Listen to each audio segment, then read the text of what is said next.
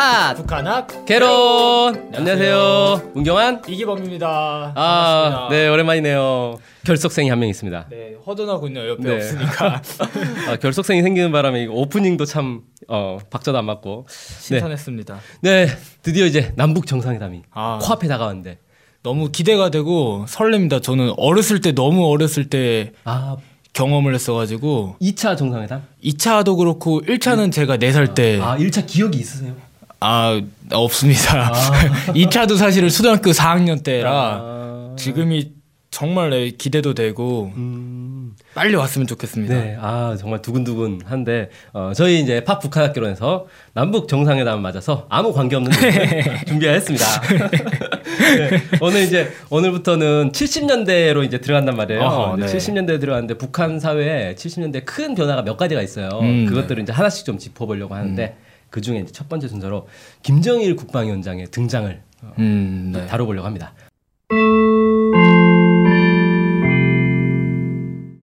네, 바로 이제 퀴즈로. 어, 네, 자, 좋습니다. 퀴즈. 아, 오늘 혼자라서 뭐 무조건 1등 할 것 같아요. 혼자라서 네. 다 틀려도 1등입니다. 의미 없는 순이군요. 네. 자, 첫 번째 퀴즈. 김정일 국방위원장은 어느 대학을 나왔을까?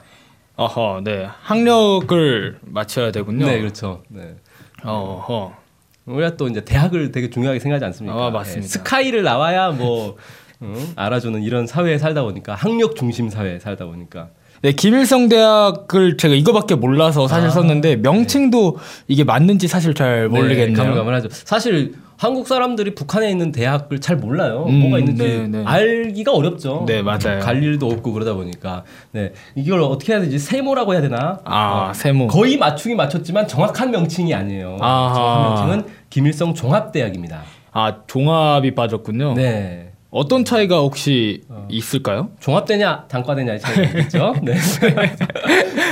아, 북한에는 종합대가 몇 개 없어요. 아. 그래서 초, 초창기에는 사실 김일성 종합대학만 종합대학이었고 음. 없다가 나중에 이제 몇 개가 더 생기긴 했는데 어. 어, 거의 이제 북한은 단과대 중심으로 이렇게 아. 네, 무슨 경공업 대학이라든지 농업 대학이라든지 화학 대학 뭐 이런 식으로 음. 이렇게 좀 특화되어 있는 대학들이 많고 종합 대학은 많지가 않아요. 그래서 어. 그리고 이제 김일성 대학이라고만 해버리면은 김일성 군사종합대학이 또 있거든요.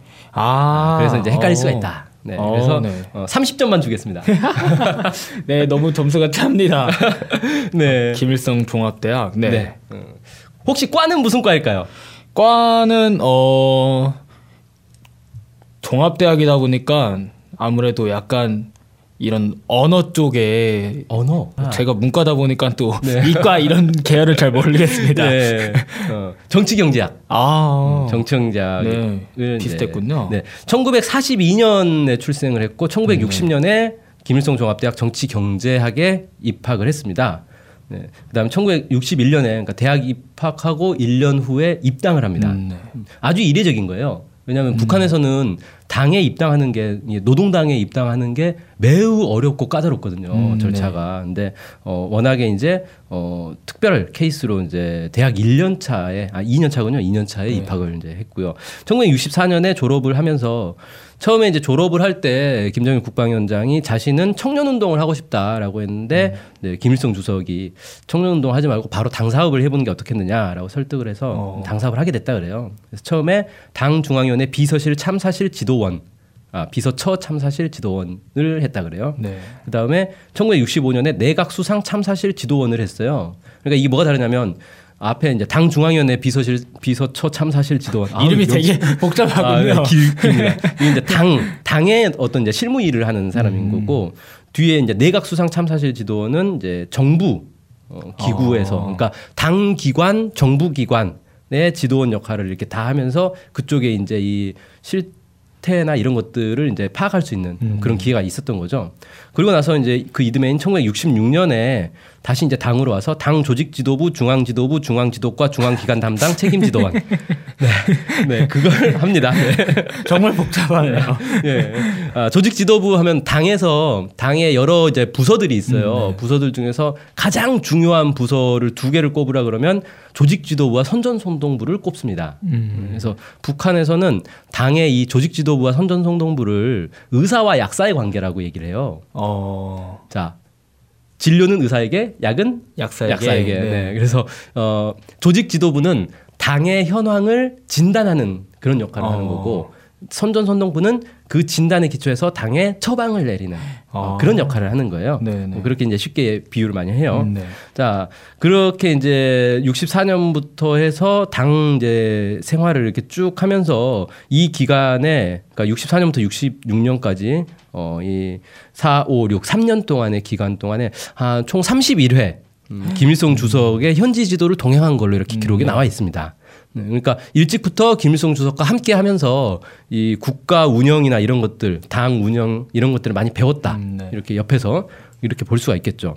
어, 그 다음에 아주 중요한 이제 사건이 하나 있는데 1967년 5월 당 중앙위원회 제4기 제15차 전원회의에 음. 참석을 하는데 그냥 참석한 게 아니라 여기서 이 전체 전원회의 운영을 주도한 걸로 음, 어. 이렇게 나옵니다. 이 회의가 왜 중요하냐면은 이때 이제 그 당내에 종파 사건이 발생을 해요. 음, 네네. 그래서 당내 이제 김일성 주석을 어 지도자로 해가지고 쭉 이렇게 형성된 음, 체계가 있는데 여기에 이제 반기를 든 사람들이 있었어요. 음. 이 반기를 든 사람들을 어, 종파주의로 이렇게 비판을 하고 이 당에서 이제 추출하는 어, 이런 이제 과정이 있었거든요. 전에 배웠던 그 8월 종파 사건 아? 그거하고는 또 다른 아, 또. 거죠. 네. 아. 그 이후에 있었던 이제 사건인 음. 거죠. 네.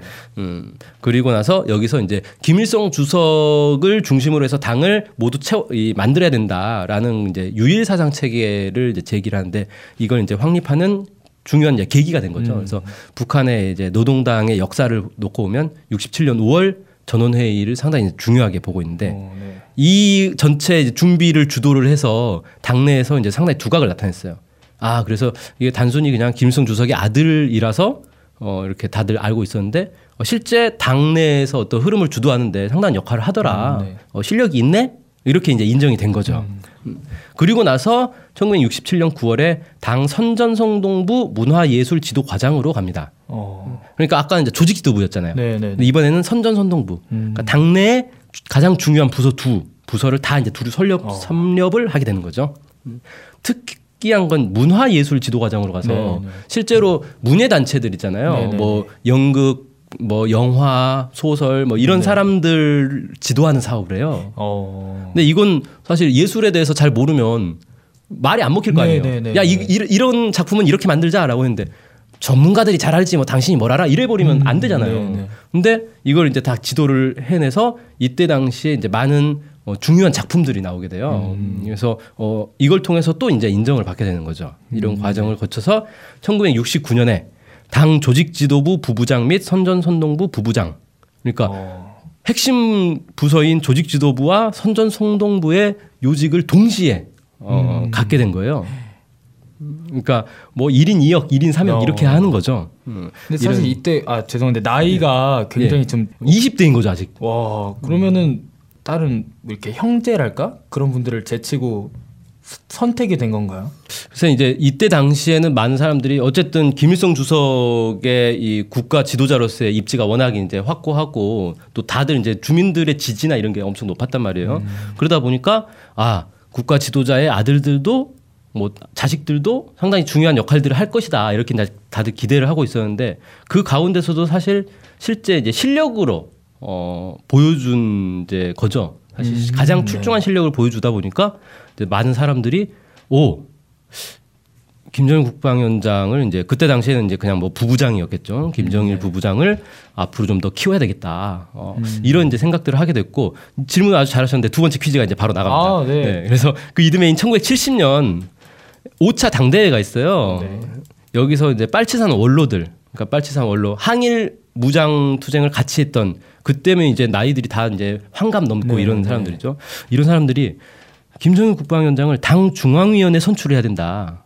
어, 그러니까 음. 당 중앙위원은 어, 많지 않거든요. 이 사람들은 당의 이제 가장 핵심 멤버들 이렇게 볼 수 있는데 여기에 선출을 하자라고 제기를 했어요. 그러니까 아니 아직 20대인데 무슨 당 음. 중앙위원이냐? 당 중앙위원은 진짜 그 원로급들 이렇게 진짜 아, 핵심들만 들어가는 데거든요. 그래서 당 중앙위원은 좀 너무한 거 아니냐? 그래서 그럼 당 중앙위원 후보위원으로라도 넣자 음. 이런 얘기를 해요. 근데 후보위원이라는 게 우리는 어, 선거 때 후보 나가는 그런 거 음, 생각하잖아요. 네. 근데 그런 개념은 아니고 북에서 말하는 후보위원은 예비위원 뭐 이런 거라고 보면 돼요. 그러니까 네. 회의가 있으면은 뭐 참관을 한다거나 뭐 이렇게 해서 음. 나중에 정식 당 중앙위원이 되기 전 단계 이렇게 어, 보면 될 네. 것 같은데 뭐 후보 위원으로라도 올려놔야 된다 이런 주장들을 이제 뭐 그 김일, 최용건, 최현 뭐 이런 이제 북한에서는 어, 내놓으라 하는 이제 원로 항일 빨치산들이죠. 이런 사람들 주장을 하는데 이걸 반대를 누군가 반대를 해가지고 결국 무산이 됐어요. 아 무산이 됐군요. 네. 그래서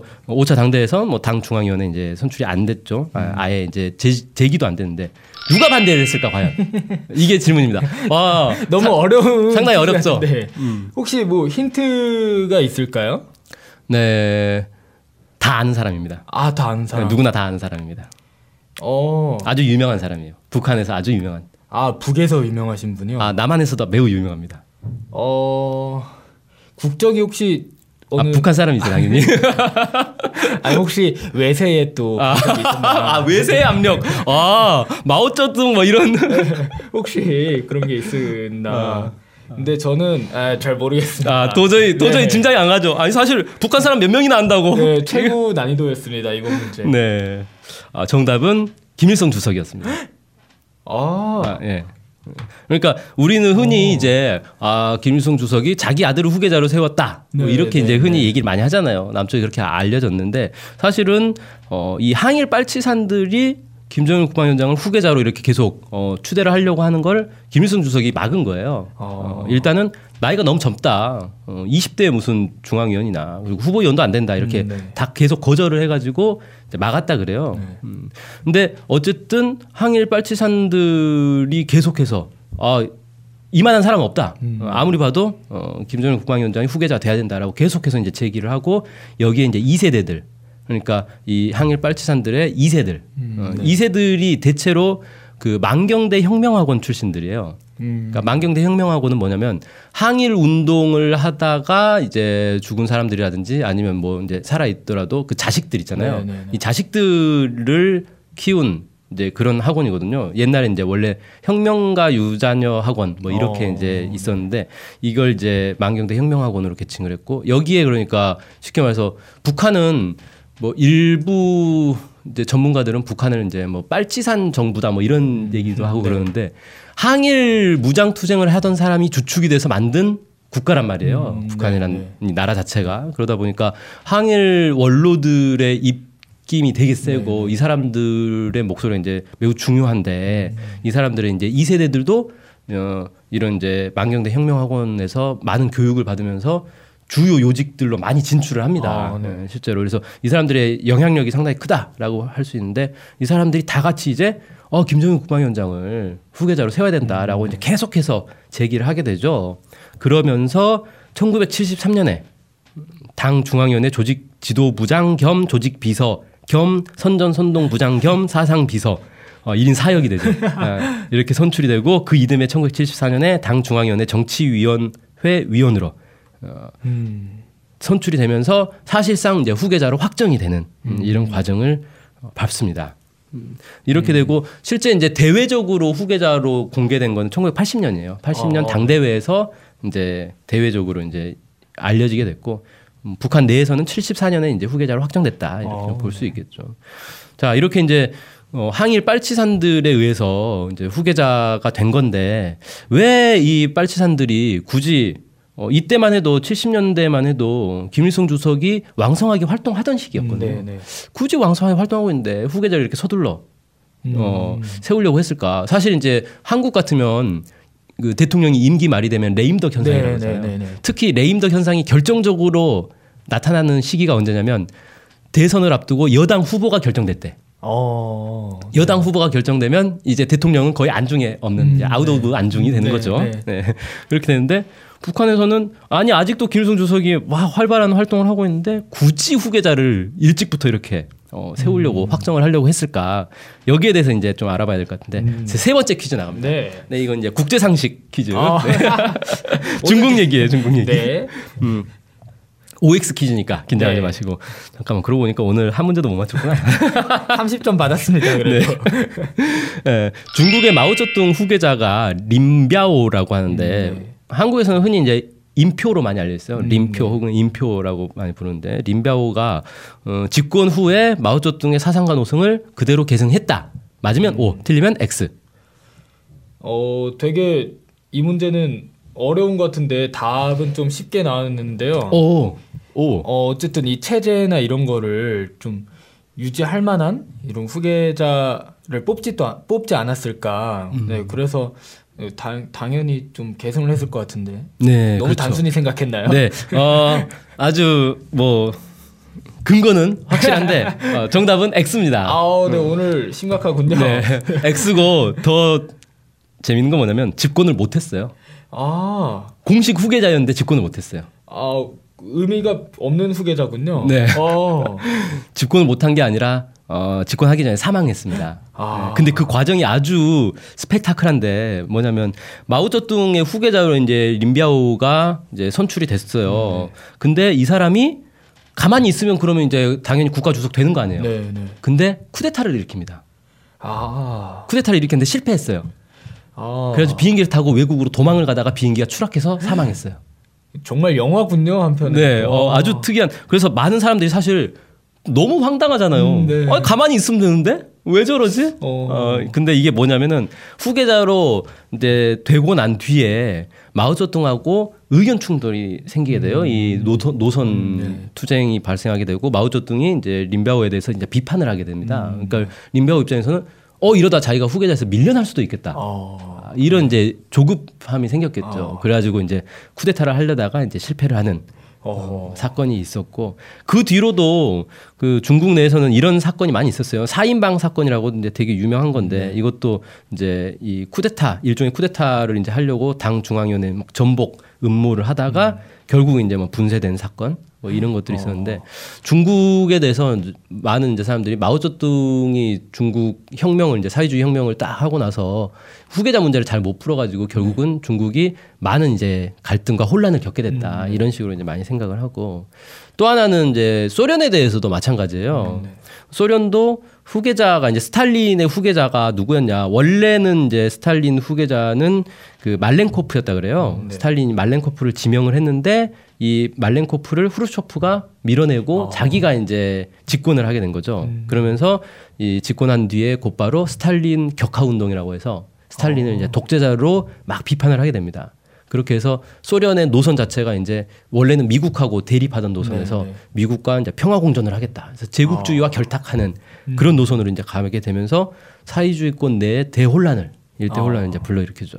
그러니까 이런 일들이 이제 쭉 그때 당시에 있다 보니까 북한 내에서도 와 저게 후계자 문제를 잘못 풀면 완전 망하는 거네. 나라가 완전 체, 체제가 완전히 다 뒤흔들리고 대혼란에 빠지게 되는데 우리는 그러면 안 되겠다. 어. 아, 이렇게 생각한 거예요. 네, 네. 그래서 어 그러면 어떻게 해야 되느냐? 후계자를 잘 세워야 되는데 후계자를 잘 세운다는 얘기는 결국은 개인의 문제가 아니라는 거예요. 이거는 그러니까 후계자 개인 누구를 잘 선택할 거냐의 문제가 아니라 후계자가 누가 되더라도 이 후계자가 선대 지도자의 노선과 사상을 그대로 계승할 수 있도록 시스템을 만들어야 된다. 어. 아, 이런 이제 생각을 하게 된 거죠. 그리고 후계자를 고를 때도 선대 이 지도자의 사상과 노선을 가장 잘 따를 수 있는 사람, 음, 네. 가장 그대로 어, 수정하지 않고 가져갈 수 있는 그런 사람으로 선택해야 된다. 이런 이제 생각을 하게 된 거죠. 그래서 그리고 그렇게 하려면 뭐가 또 필요하냐면 후계자를 일찍 선택을 해서 계속 이 뭐라고 해야 되나 키울 수 있어야 된다는 네, 거예요. 네. 어, 그냥 막판에 어, 막판에 이제 임기 바뀌어야 될 때 이렇게 막 선, 부랴부랴 선택해가지고는 이게 준비가 안 된다는 거죠. 그래서 아예 후계자를 일찍 선택을 해서 어, 원래 지도자와 후계자가 함께 일을 해야 된다. 어, 그렇게 해서 어. 완전히 이제 이 아주 자연스럽게 안정적으로 이 정권이 넘어갈 수 있도록 이렇게 해야 된다. 이런 이제 생각을 하게 된 거예요. 음, 네. 그렇게 해서 북한에서 이제 후계자 문제를 매우 중요하게 생각했고 어. 그래서 70년대 이미 후계자 문제를 이제 해결했다. 음, 이렇게 볼 수가 있죠. 네. 자, 그래서 오늘 이제 어, 정상회담과 아무 관계 없는 어, 70년대 그러니까 북한 역사에서 사실 이 70년대 후계자 문제가 네. 심지어는 이제 북한 내에서는 이게 가장 중요한 일이었다라고 이제 어. 꼽는 사람도 있을 정도로 매우 중요한 문제라서 오늘 집중적으로 좀 다뤄봤습니다. 네. 어 너무 좋았습니다. 네.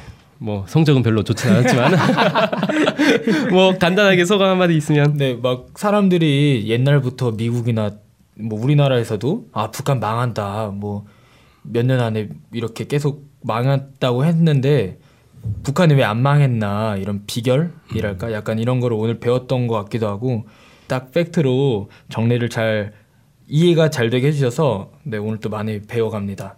네, 네. 예, 오늘 방송 여기서 마치겠습니다 감사합니다. 네, 감사합니다.